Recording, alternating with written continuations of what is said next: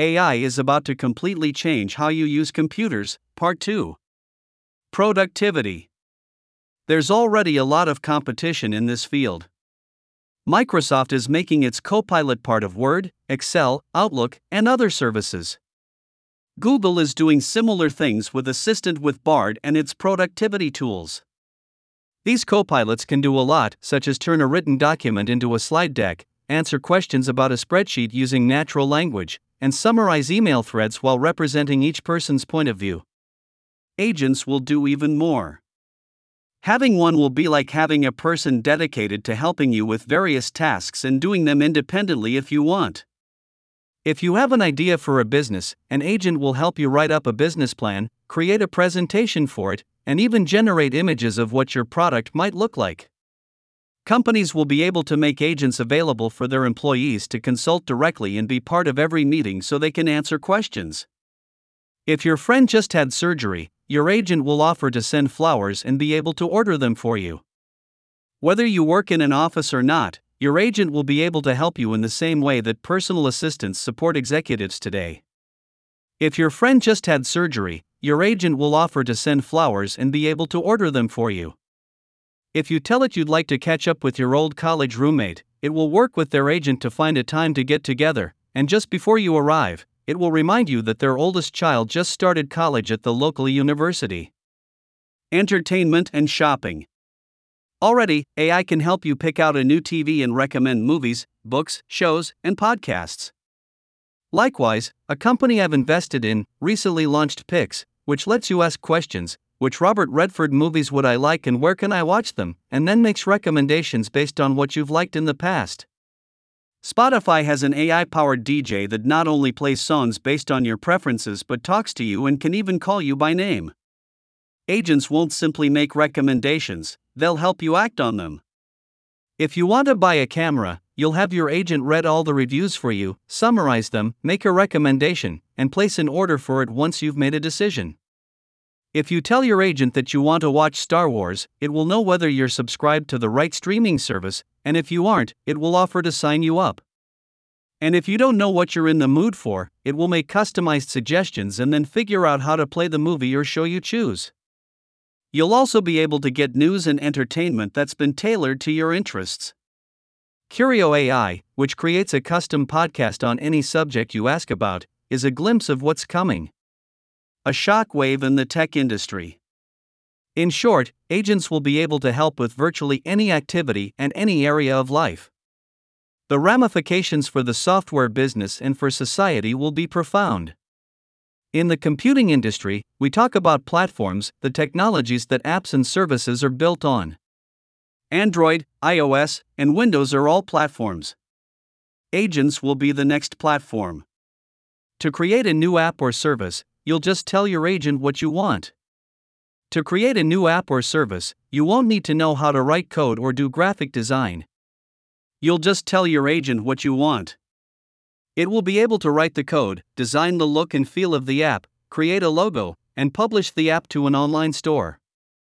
OpenAI's launch of GPTs this week offers a glimpse into the future where non developers can easily create and share their own assistants. Agents will affect how we use software as well as how it's written. They'll replace search sites because they'll be better at finding information and summarizing it for you. They'll replace many e commerce sites because they'll find the best price for you and won't be restricted to just a few vendors. They'll replace word processors, spreadsheets, and other productivity apps. Businesses that are separate today search advertising, social networking with advertising, shopping, productivity software will become one business. I don't think any single company will dominate the agent's business, there will be many different AI engines available. Today, agents are embedded in other software like word processors and spreadsheets, but eventually they'll operate on their own. Although some agents will be free to use and supported by ads, I think you'll pay for most of them, which means companies will have an incentive to make agents work on your behalf and not an advertiser's. If the number of companies that have started working on AI just this year is any indication, there will be an exceptional amount of competition, which will make agents very inexpensive. But before the sophisticated agents I'm describing become a reality, we need to confront a number of questions about the technology and how we'll use it. I've written before about the issues that AI raises, so I'll focus specifically on agents here. The technical challenges. Nobody has figured out yet what the data structure for an agent will look like. To create personal agents, we need a new type of database that can capture all the nuances of your interests and relationships and quickly recall the information while maintaining your privacy. We are already seeing new ways of storing information, such as vector databases, that may be better for storing data generated by machine learning models. Another open question is about how many agents people will interact with.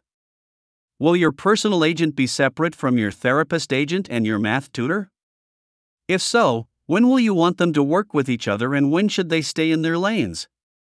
If your agent needs to check in with you, it will speak to you or show up on your phone. How will you interact with your agent? Companies are exploring various options, including apps, glasses, pendants, pins, and even holograms. All of these are possibilities, but I think the first big breakthrough in human agent interaction will be earbuds. If your agent needs to check in with you, it will speak to you or show up on your phone. Your flight is delayed. Do you want to wait, or can I help rebook it? If you want, it will monitor sound coming into your ear and enhance it by blocking out background noise, amplifying speech that's hard to hear, or making it easier to understand someone who's speaking with a heavy accent. There are other challenges too. There isn't yet a standard protocol that will allow agents to talk to each other. The cost needs to come down so agents are affordable for everyone. It needs to be easier to prompt the agent in a way that will give you the right answer. We need to prevent hallucinations, especially in areas like health where accuracy is super important, and make sure that agents don't harm people as a result of their biases.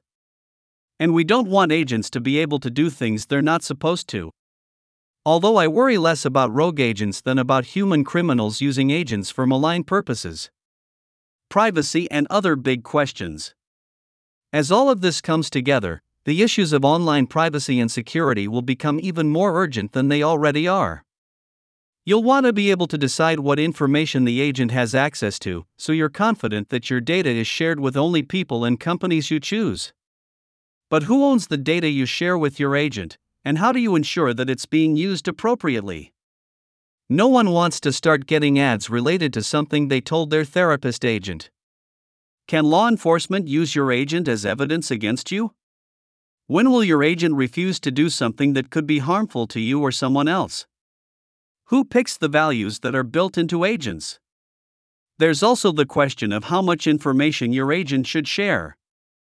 Suppose you want to see a friend, if your agent talks to theirs, you don't want it to say, Oh, she's seeing other friends on Tuesday and doesn't want to include you. And if your agent helps you write emails for work, it will need to know that it shouldn't use personal information about you or proprietary data from a previous job. Many of these questions are already top of mind for the tech industry and legislators. I recently participated in a forum on AI with other technology leaders that was organized by Senator Chuck Schumer and attended by many U.S. senators. We shared ideas about these and other issues and talked about the need for lawmakers to adopt strong legislation. But other issues won't be decided by companies and governments. For example, agents could affect how we interact with friends and family. Today, you can show someone that you care about them by remembering details about their life, say, their birthday. But when they know your agent likely reminded you about it and took care of sending flowers, will it be as meaningful for them? In the distant future, agents may even force humans to face profound questions about purpose. Imagine that agents become so good that everyone can have a high quality of life without working nearly as much. In a future like that, what would people do with their time? Would anyone still want to get an education when an agent has all the answers? Can you have a safe and thriving society when most people have a lot of free time on their hands? But we're a long way from that point. In the meantime, agents are coming. In the next few years, they will utterly change how we live our lives, online and off.